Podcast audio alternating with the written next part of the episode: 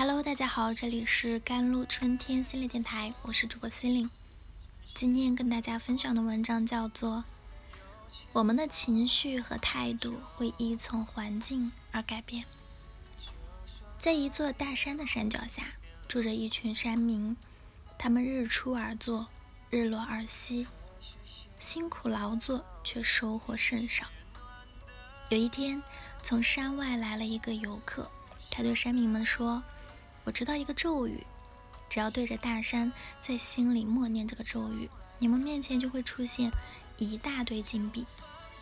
我可以把这个咒语教给你们，但你们要先给我一笔钱作为酬劳。山民们很动心，于是千辛万苦的凑齐了钱，交给了他，然后席地而坐，洗耳恭听。上外来客就开始传授他的咒语了。但你们在念这个咒语的时候，心里千万不能想到喜马拉雅山的猴子，否则咒语就会失效。山民们说：“一定一定，谁会去想什么喜马拉雅山的猴子呀？”山外来客走了后，山民们做好准备，每个人都面对大山，虔诚地念起了咒语。但是那只该死的喜马拉雅山的猴子。总是出现在脑中，他们越是提醒自己不要去想猴子的影像，越是清晰。最终，没有人的面前出现金币。这就是著名的喜马拉雅山猴子的故事。我们处于低谷时，往往会拼命提醒自己不要伤心，不要流泪，没什么大不了的。这就像这些山民一直提醒自己。不要想起喜马拉雅山的猴子，但越想禁断情绪，却陷得越深。其实低谷的时候，不要抗拒情绪的事件，这些引起情绪，更不要去抗拒情绪本身。可是要接纳情绪，允许自己情绪不好，这样你反而更容易走出山谷。心理学上有个免疫忽视的现象，指的是我们的心里有强大的免疫系统，但我们往往忽视。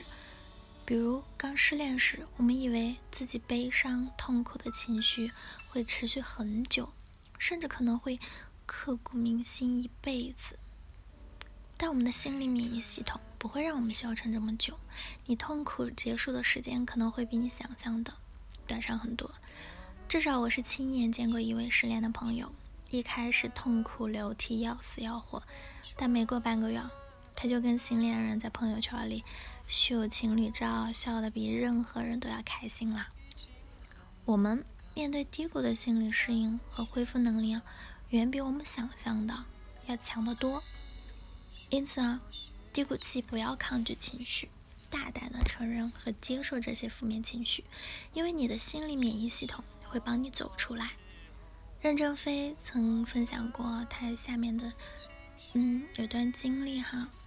两千年之前呢，他说他是忧郁症的患者，多次想自杀，每次想自杀的时候就给董事长孙亚芳打电话。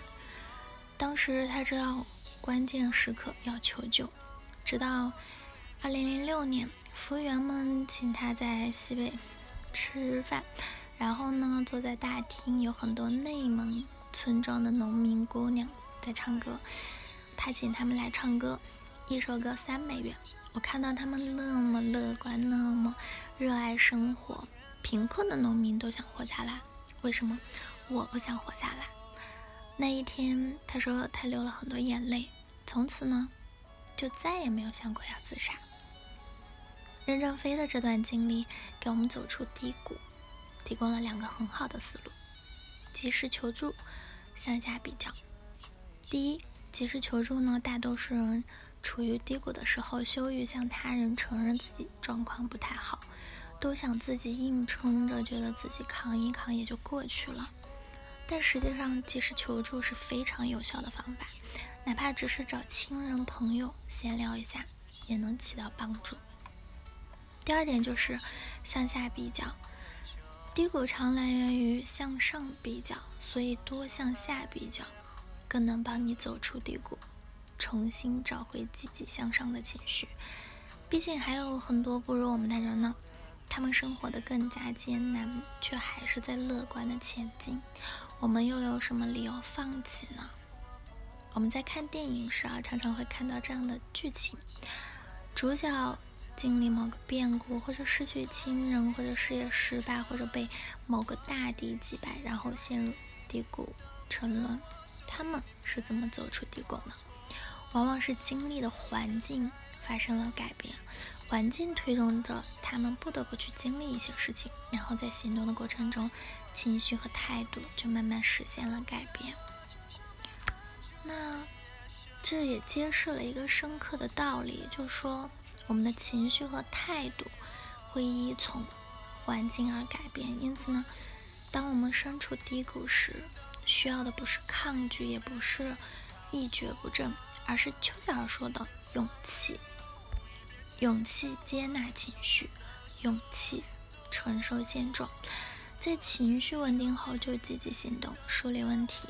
并只聚焦一个问题，专注于解决它。在这个过程中，你还可以借助外力到大自然的环境里走一走，帮助自己更快的调节情绪状态。好了，以上就是今天的节目内容了。咨询请加我的手机微信号：幺三八二二七幺八九九五。我是司令，我们下一期节目再见。